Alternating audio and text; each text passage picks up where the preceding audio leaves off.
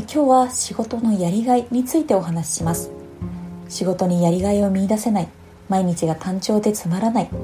仕事にだいぶ慣れてきた頃こんな気持ちになる人は少なくありません。家族や趣味友人との時間など人生において大事にしたいポイントは人それぞれです。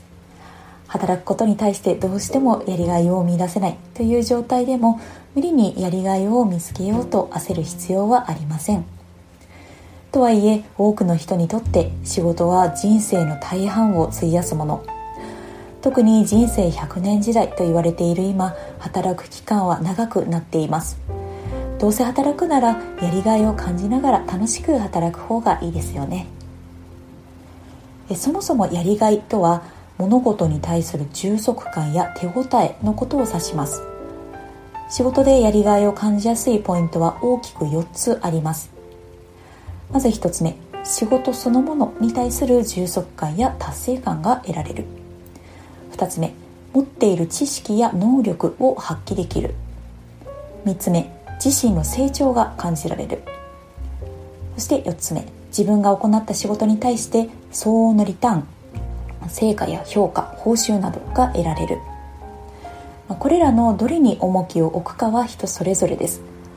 ただどれかが満たされていない状態の時に人はやりがいを感じられなくなってしまいます。一人一人の性格や価値観が異なるように同じ環境で同じ仕事をしていてもやりがいは異なります。例えば成果を上げてチームに貢献することがやりがいの人もいればお客様からありがとうと言われることがやりがいの人もいます。生き生きと働いている同僚を見てなんで自分はあんな風にモチベーション高く働けないんだろうと悩む必要は全くありません。自分にとって満足度の高い人生を送るためには周囲に振り回されず自分だけのやりがいを見つけていくことが大切です。やりがいを見つけるためにおすすめの方法を5つご紹介します。まず1つ目自分にとってのやりがいを知るです。過去を振り返って自分がどんな時にやりがいを感じるかを洗い出してその背景を深掘ってみましょう。仕事や学生時代プライベートなどでどんな時にやりがいを感じたかそれはなぜか。複数でも構いませんのでどんどん書き出してみてください。次第にそれらに共通する自分の軸つまりやりがいが浮き出てくるかもしれません。例えば達成欲が満たされることですとか他者のために行動して感謝されること。困難を乗り越えて成長を実感すること。努力が評価されて相応の報酬を得ること。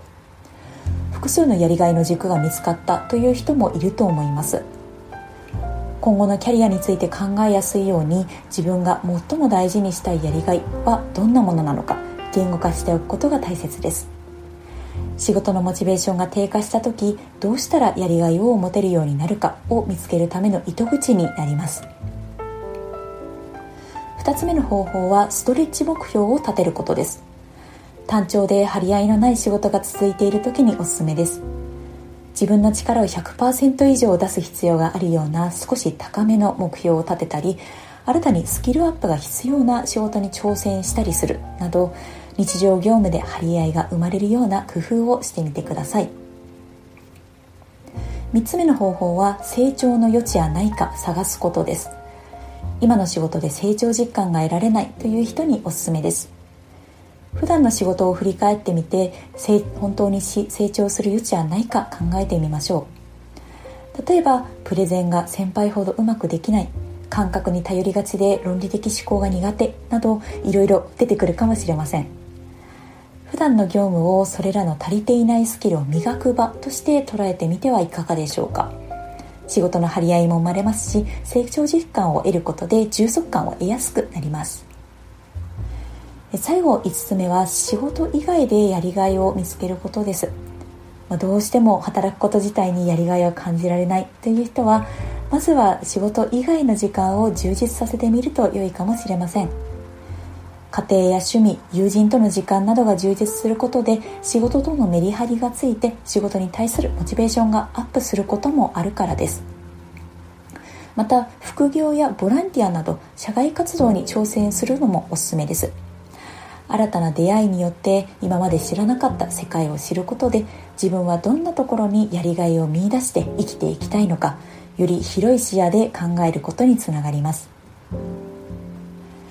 今回は仕事でやりがいを感じられない時の対処法についてお伝えしました。もちろん今日お話ししたやり方全てが正解というわけではありません。人生の大半を費やす仕事を充実させたい。そんな方の内政の一助になれば幸いです。では今日はここまでとします。